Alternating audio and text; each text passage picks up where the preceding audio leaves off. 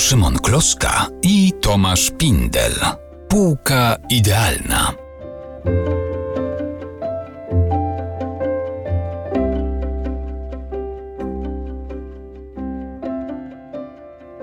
A cóż tam, Szymonie, tam trzymasz w plecaczku dzisiaj? No właśnie dziś wyjątkowo nie przyniosłem e, całej bibliografii jednego autora, a jedną książeczkę, którą wyciągnąłem gdzieś tam ze powały pod stodołą w sianie leżała. Czy rozumiem, że dzisiaj nie będziemy się właściwie spierać, no skoro mamy jedną książkę, to nie ma dyskusji, którą, tak? Znaczy tutaj sprawa chyba jest jasna i przesądzona. Tak, no prawie tak. E, przyniosłem bowiem Konopielkę Edwarda Redlińskiego i jest to ukochana książka tego autora przeze mnie. Bardzo sympatyczny też jest awans, natomiast wydaje mi się, że gdybyśmy mieli postawić jedną książkę Redlińskiego na półce, to na pewno musiałaby to być Konopielka i lata badań terenowych wśród czytelniczek i e, czytelników e, zaprzyjaźnionych sprawiają, że rzeczywiście e, Vox Populi nie ma co do tego cienia wątpliwości, że to Konopielka jest tą najważniejszą powieścią w dorobku Edwarda Redlińskiego. Co więcej, jest to powieść dość często czytana i powszechnie lubiana.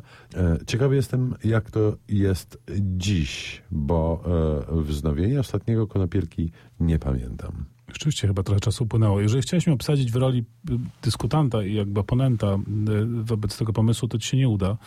Y, też bowiem jestem zdeklarowanym miłośnikiem konopielki.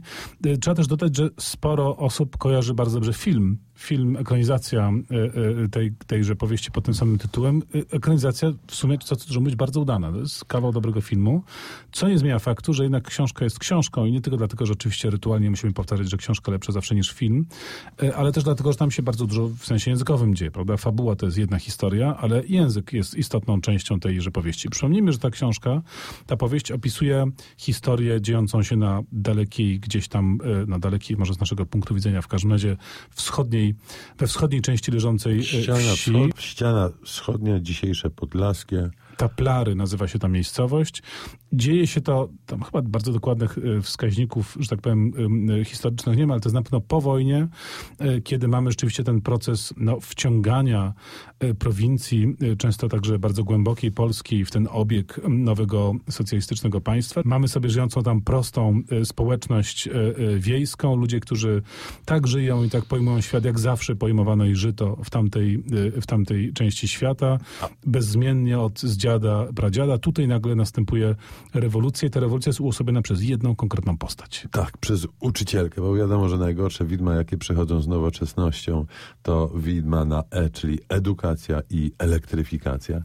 Mm, I uczycielka e, się pojawia e, w taplarach. Uczycielka oczywiście jest miastową e, panią, która chce siać niezgorszenie, a wiedzę Nieść kaganek o światy, trzeba użyć tego fachowego wyrażenia. Dokładnie. E, I co tu dużo mówić, mamy do czynienia z absolutnie klasycznym kulturowym szokiem obu stronę. No tak, bo pani uczycielka zostaje zakwaterowana w domu e, Kaziuka, który jest głównym bohaterem i narratorem, co bardzo istotne, e, tej powieści, bo to on wszystko to opowiada. Opowiada to w sposób właściwy e, swojej wyobraźni, swojemu językowi.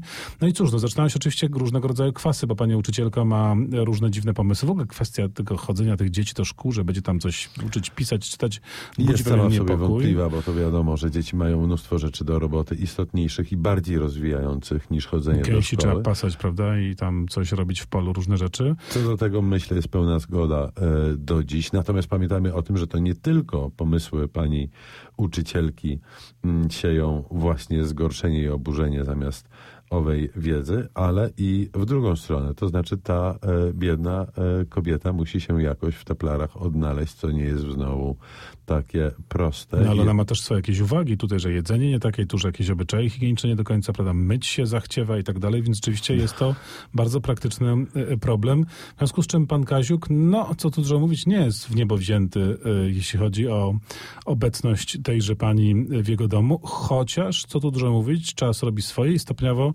odkrywa różnorakie otucena też po prostu ładna jest. No i pan Kaziuk jednak, y, no niby przykładny mąż i ojciec, nie jest w stanie mm, no, nie zauważyć pewnych jej atrybutów i tu się zaczynają dziać rzeczy niepokojące rzeczy niepokojące, które sprawiają, że e, ta powieść z humorystycznej nabiera zupełnie innych smaczków. Natomiast myślę sobie, że e, siłą tej e, opowieści jest to, bo to jest prosty pomysł tak naprawdę, tak, który znamy z literatury, z wielu innych książek.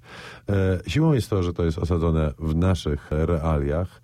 Mm, siłą jest kapitalny język, który Redlińskiemu, mieszkającemu zresztą na Podlasiu i znający i znającemu te realia językowe i te realia e, ludzkie się kapitalnie wprost udało uchwycić. Wiadomo, że z takich sytuacji zawsze wychodzą e, humorystyczne mm, mm, rzeczy, natomiast e, można je uchwycić, można je oddać, można tego nie zrobić. Redlińskiemu udaje się to absolutnie wyśmienicie i to jest książka, która budzi nas nasze e, e, uśmieszki od samego e, początku. No a później jest tylko lepiej, gdy wątek natury romansowo-cielesnej się pojawia. Mm, natomiast ale ja ci wejdę w słowo, jeśli pozwolisz, bo jednak mm, trzeba pamiętać, że to nie jest książka stricte humorystyczna. Czy oczywiście element humoru jest tam obecny i bardzo istotny i to jakby najbardziej zapamiętujemy. I ona zresztą, jak się ukazała, mówimy to jednak o, o, o jeszcze okresie PRL-u, była krytykowana przez co po niektórych, że to takie nabijanie się, wyszydzanie nurtu wiejskiego, kpina z ludności wiejskiej. Nie da się ukryć, że sam ten schemat fabularny no dość chętnie był stosowany przez powieść typu socrealistycznego i, i, i tym podobne, prawda? Rzeczywiście tylko z trochę innym wymiarem, trochę w inny sposób, ale trzeba tak. też powiedzieć uczciwie, że zwłaszcza na tych pierwszych kartach tej powieści, obraz życia tych ludzi na wsi daleki jest od y, humorystyczności czy od śmieszności. Taka opowieść, spokojna y, narracja naszego narratora Kaziuka, który referuje, jak tam się żyje, mijają te lata, dzieci się rodzą albo umierają i tak dalej. I rzeczywiście widać, rzeczywiście, no, no, no to, to jest na serio i to jest dość, y, dość poruszające i to daje taki obraz niespecjalnie w wesołych barwach utrzymany życia tych ludzi, w związku z czym ten element humoru nałożony jest na jednak no, pewną dramatyczność sytuacji, pewien, nie wiem, czy tragizm to nie jest dobrze słowo, ale, ale coś w tym jest. Znaczy nie, no to jest tragizm, prawda? To zderzenie również tej kultury ludowej z jej dobrymi i złymi rzeczami, z nowoczesnością, która też przynosi rzeczy dobre i złe, ma w sobie tak naprawdę taki właśnie posmak tragiczny, to to wszystko jest przepuszczone przez taki filtr humoru właśnie, więc to jest znacznie więcej niż powieść do, e, do uśmiechania się i miłego spędzenia czasu, bo tam jednak bardzo istotny element takiego końca pewnej pewnej rzeczywistości, pewnej kultury, pewnej społeczności, został bardzo wyraźnie pokazany.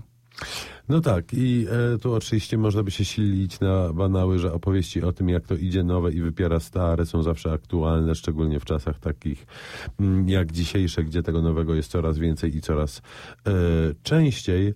Mm, natomiast myślę sobie, że e, sukcesem tej książki jest też, e, no właśnie, poza, poza tym, że opowiada ona historię jedną dość podstawową, by nie powiedzieć archetypową, po prostu e, e, świetna znajomość tematu przez Redlińskiego i genialna przez niego uchwycenie kaziukowego e, języka. Nie jest to wysilone, to nie jest właśnie pisanie o e, Podlasiu czy o e, losie chłopskiego ludu z jakiegoś tam mm, oddalenia, tylko facet wie o czym pisze, wie o czym mówi i to czuć w tej książce. Mm, mm, czuć, tak, czuć gnojówkę chciałoby się powiedzieć.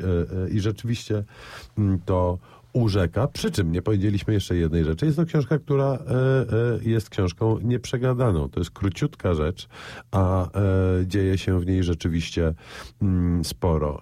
Więc odkładamy ją na półkę z pewnym niedosytem. Ten niedosyt, jak już wspomnieliśmy, można uzupełnić lekturą filmu filmu Witolda Leszczyńskiego, e, który wydaje mi się, że też miał świetne predyspozycje do właśnie takiej tematyki, co, e, czego najlepszym dowodem jest nie tylko konopielka, ale również żywot Mateusza. No tak, czyli konopielka murowaną i żelazną pozycją na naszej półce idealnej jest zdecydowanie, stawiamy ją z dumą. Tak, a jeżeli Państwu będzie mało, to nic się nie stanie, jeżeli sięgną Państwo a to po awans, a to listy z rabarbaru. A w przypływie rozpaczy po chłopów Reymonta. Niech i tak będzie.